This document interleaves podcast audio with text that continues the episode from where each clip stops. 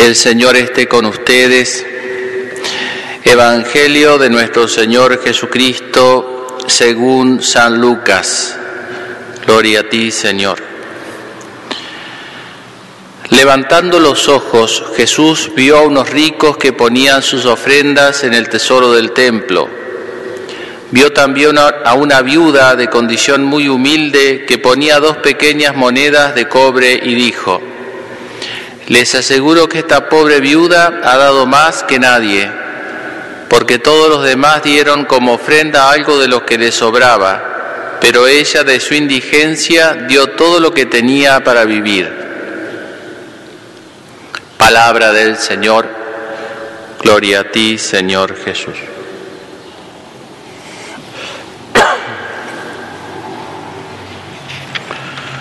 Muy bien, queridos hermanos, que nos escuchan a través de, la televisión y de internet. a, lo largo de esta semana, que es la última semana llamada el tiempo ordinario, que se usan los ornamentos verdes, antes de comenzar el tiempo del Adviento, ya el domingo que viene, como preparación a la Navidad.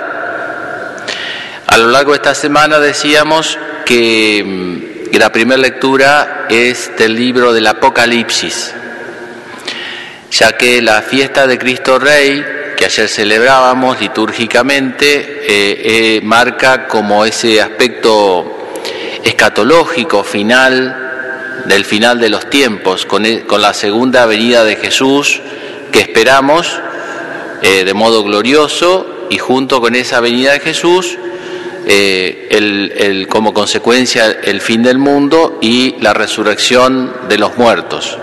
Hechos futuros, pero ciertos. ¿eh? No, no sabemos cuándo sucederán, pero sí sabemos que sucederán.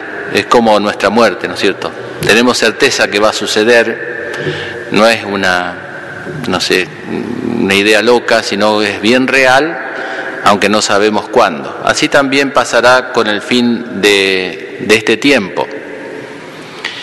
Y lo que quería remarcar en, esta este, eh, homilía en la cual uno está tan, tan solo y tan acompañado, ¿no? porque no hay ni nadie en los bancos acá como hablarle a la nada, y sin embargo están ustedes ahí detrás de, de la tecnología que, bueno, como vemos, ayuda en esta circunstancia. Pero bueno, lo que quería remarcar era esto. Ayer eh, la figura que, que, lucía era la figura de Cristo como rey. ¿eh? Una imagen, la imagen nuestra aquí del Sagrado Corazón, coronado con la corona, simboliza a Cristo justamente como rey. A Cristo como rey. Y decíamos ayer que eh, si uno toma toda la, Biblia, hay distintas imágenes, algunas eh, más, eh, digamos, de funciones determinadas, como la del rey o la del maestro, o la del pastor, otras más inanimadas, como cuando Jesús dice, yo soy la vida, ustedes los sarmientos, yo soy la luz, yo soy el pan de vida. Y no es que ni Jesús que sea un maestro, ni que sea un rey, ni que sea un pastor en el sentido humano del término, ¿no? Ni que sea mucho menos una viña, una planta, o sea una cosa, o sea una luz. Eh, son símbolos, ¿cierto? Son símbolos, títulos, símbolos que no los tenemos que oponer, sino los tenemos que integrar en un cuadro en el cual nos muestra esa, eh, esa rica, esa riqueza, esa figura, eh, digamos, tan misteriosa de lo que es, de quién es Jesús, de su persona y de su misión, de la misión que tenía. Una de las imágenes, entonces ayer veíamos la imagen del rey que está ligada con, la, con el tema del juicio, ¿no es cierto? Como rey justamente el, rey juzga, que es lo que ayer veíamos en Jesús. Pero la imagen tal vez más bíblica, que recorre toda la Biblia y, más pintada, si se quiere, o de las más fuertes, es la que aparece hoy en el Apocalipsis y a lo largo de todo el Apocalipsis, que es la imagen del Cordero. Vi al Cordero.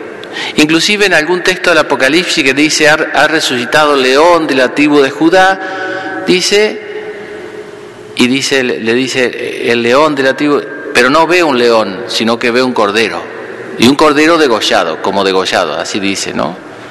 La figura bíblica que atraviesa toda la Biblia, el Antiguo Testamento como símbolo, y luego eh, San Juan Bautista que va a señalarle a los discípulos va a decir, este es el Cordero de Dios, y el Apocalipsis, que es un cordero, Jesús aparece como un cordero, y luego la liturgia, ¿no es cierto?, como lo tenemos aquí simbolizado en el altar mayor, el cordero, esa es la figura.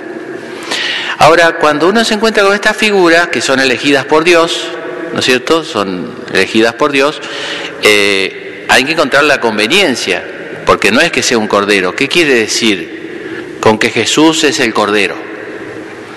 Bueno, ese animalito, si miramos las características naturales que tiene, parecido a, la de la paloma, por su mansedumbre, su inocencia, y al uso que ha tenido en la Biblia ese animalito, eh, ese, pichón, digamos, esa eh, cría de oveja, ¿no? El cordero es una cría de, la oveja, cuando es pequeñita, ¿no?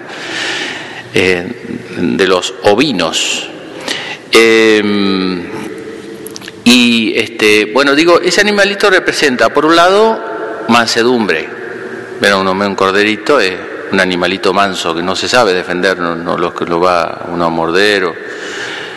Mansedumbre, inocencia o pureza, ¿no es cierto?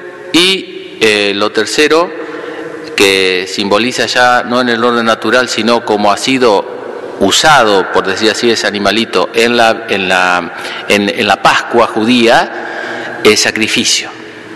Se inmolaba, se sacrificaba un cordero el Cordero Pascual justamente que se comía en la Pascua. Esas tres ideas son las que podemos aplicar a Jesús.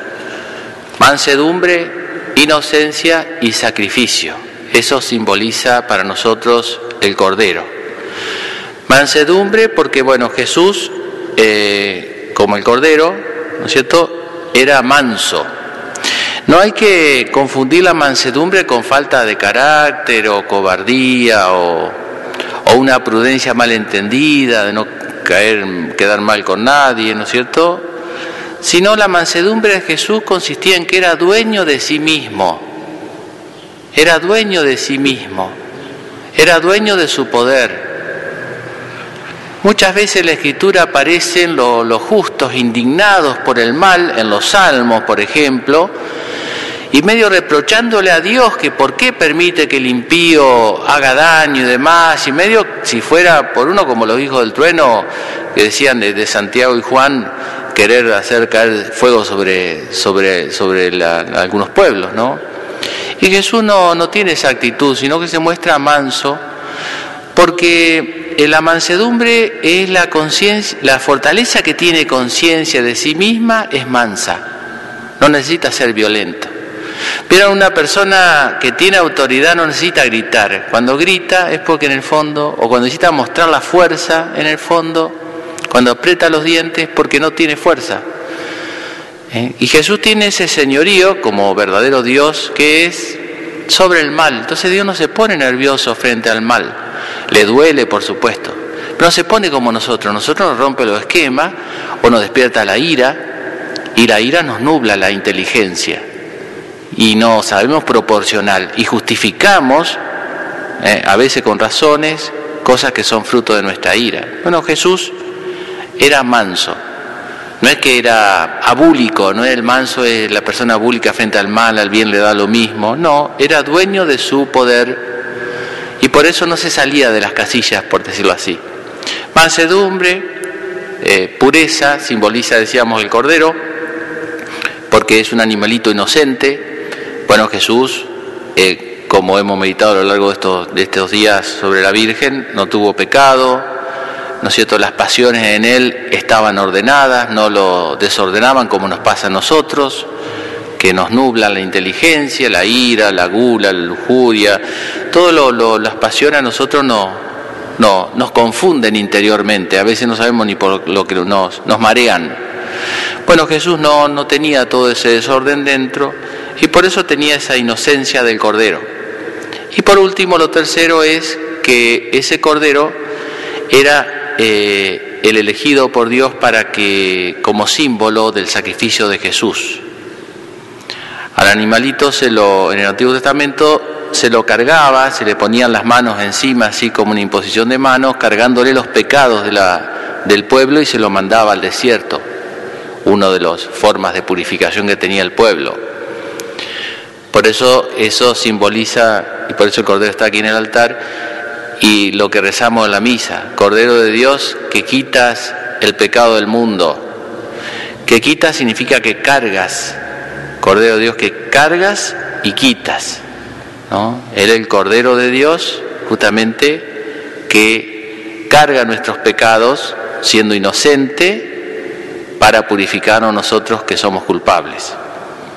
Bueno, pidámosle a este Cordero de Dios que nos dé, eh, nos haga parecido a Él.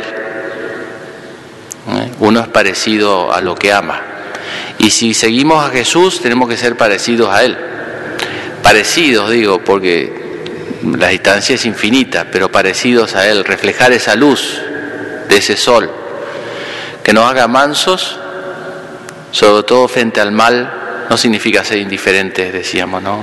Pero mansos frente al mal. Dejemos el juicio para Dios, ¿no?